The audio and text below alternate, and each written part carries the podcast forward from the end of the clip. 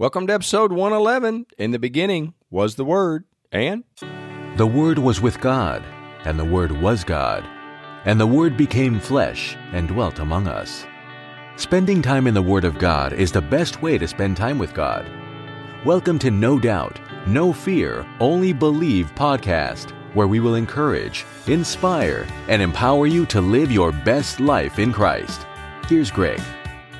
To episode 111. We're going to get back into talking about grace. Remember, we've painted the picture of it being a treasure and it just a bunch of different treasures that God has put in the heavenly places in the spirit realm for us to reach over and grab and appropriate to our lives. And we appropriate the grace of God by faith. And we're going to go to get a kind of an idea how all of this. I want I want us to again. I want we're talking about grace right now, but we've got to because grace and faith work together. If if you just live your life by the grace of God and don't exercise any faith, I mean, you're going to end up in a ditch. But if you're just living by faith without appropriating any of the grace of God, you're going to end up in a ditch on the other side of the road. So we've got to kind of keep it down the middle or keep it in our lane for a better way to analogy is that we've got to keep this thing, we got to keep this car that we're driving on the road, and we've got to use grace and faith together. And we're going to go to Ephesians. We've already read these scriptures, but I want to read them again. Ephesians 2 4. But God, who is rich in mercy, because of his great love with which he loved us, even when we were dead in trespasses, made us alive together with Christ. By grace you have been saved and raised up together and made us sit together in the heavenly places in Christ Jesus, that in the ages to come he might show ex- the exceeding riches of his grace in his kindness toward us in Christ Jesus. For by grace you have been saved through faith, and that not of yourself, it is the gift of God.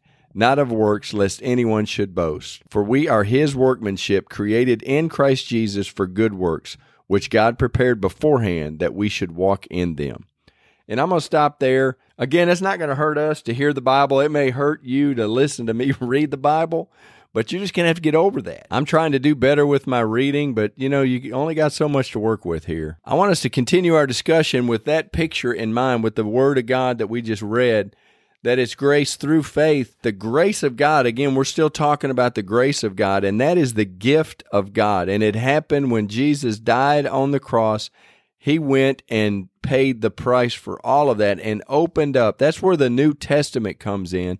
It's a new covenant. And I don't know that you're aware of that, but the Old Testament is the Old Covenant and the New Testament is the New Covenant, which is a totally different contract, but somebody has to die for that to go into effect. In fact, we're going to talk about this later, but both parties have to die for this to happen. We are going to talk in the near future episodes about dying daily and about the second death. We're going to there's a lot of there's a lot of dying going to have to go on. You and I to know for certain that we are saved. We have to die in order to live. I didn't write the book, remember? And I make a horrible Holy Spirit. So you've got to go to God to figure all this out and His Word to get clarification. But I want to continue to talk about grace.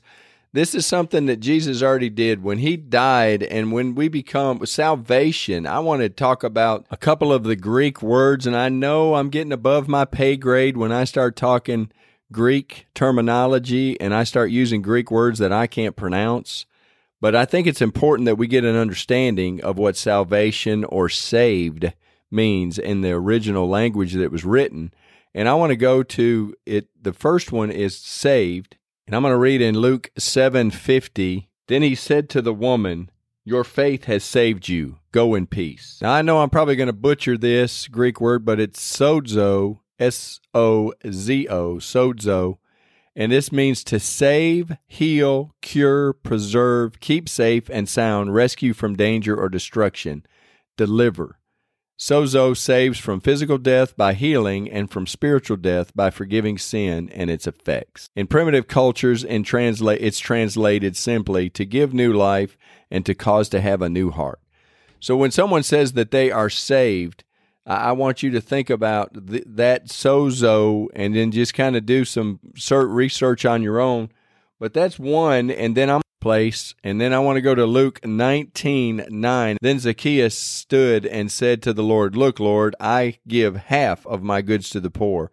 And if I have taken anything from anyone by false accusation, I restore fourfold. And Jesus said to him, Today salvation has come to this house, because he also is a son of Abraham. And the Greek word for salvation is soteria.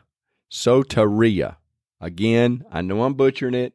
Deal deal with. It. I'm going somewhere with this. And then Acts 28 28. Therefore, let it be known to you that salvation of God has been sent to the Gentiles, and they will hear it. And then the word for salvation there was soterion. So you got soteria and soterion, which is, I mean, we're, we're just splitting hairs now, but I just want to read what the soterion it's rescue, deliverance, safety, liberation, release, perseverance, and the general word for Christian salvation. Soterion only occurs five times. Soteria, the generic word, occurs 45 times. It is an all inclusive word signifying forgiveness, healing, prosperity, deliverance, safety, rescue, liberation, and restoration. Christ's salvation is total in scope for the total man, spirit, soul, and body. And so I, I think it's important that we know when we're talking about salvation that we're talking about all of those. Now, I know reading definitions don't sound good on a podcast, but I wanted to put all those words out there and I haven't memorized it, so I just can't just talk to you. I got to read it. And with my superior reading skills, I know it's probably teeth grinding to hear, but I want all of those things. When you hear saved or when you hear salvation, I want you to kind of couple that with the grace of God. And I want you to go back and I want you to listen to all of the things that salvation has forgiveness, healing, prosperity, deliverance, safety, rescue, liberation, and restoration. Those are huge words. And each one of those, if if it was just one of those things, it would be worth dying to self and accepting Christ. And we're not even talking about heaven and eternity with God Himself. That's why it's called the good news, is because you get all of these things with one act, with one humbling yourself. And I don't know why anybody wouldn't do it other than the price that has to be paid. You have to die to self. You have to humble yourself. If you're walking around thinking you're all of that and that it's a good thing God has you in His kingdom, now, I can't tell you, it says to work out your own salvation, but if you think God got a gift when He got you, you may want to reconsider whether you're truly saved. Now, I can feel myself starting to go down another rabbit hole, and I've got a, I've got a story that I want to tell you in the next episode that kind of brings together the picture of grace and how all that kind of ties in. And then we'll, we're probably going to just leave grace for a minute and then go to faith but I want to I, I want to just anchor that the the gray the picture of grace with the treasure chest and that it's it's there sitting there for you or I. It is all of those things that I mentioned and so much more, but you have to believe that it's there. And I've been in services, Christian services, where I've heard the preacher or someone say, "We need to get God to move. We need we're going to move God." And here I, I need to tell you that God's not stuck. God is waiting for you or I to move. We got to take the first step. And when we take a step towards Him, He takes a step. He says, Oh, He's coming towards me. So then He comes. He's never, He's right there by us. Remember, He has never left us nor forsaken us. And all of this stuff that's sitting there that God has already done, Jesus paid the price. Everything is there in the spirit realm. Grace of God is waiting on us to use our faith to appropriate it to us. And we're going to get into that when we start talking about grace and how grace and faith work together. But let's pray real quick. God, I thank you so much for your word. God, I thank you for your grace. I pray in Jesus' name that you would help the person listening to this understand just how wonderful and how marvelous your grace is, and that you have already paid everything and you've already done everything that you're going to do. God, you're not stuck. God, you're not mad. And we thank you for the leading, that you're leading us into all truth. And that as we stay in your word, Lord, you will open up your word to us. And as we hear with the ears of our heart and with the eyes of our heart. Lord, our understanding and our wisdom will be open to us. God, we thank you. We love you. We ask it all in Jesus' name. Amen. Well, thank you for being a part of this, and I look forward to visiting with you on the next episode. Thanks for listening to the No Doubt, No Fear, Only Believe podcast at www.nodoubtonlybelieve.com.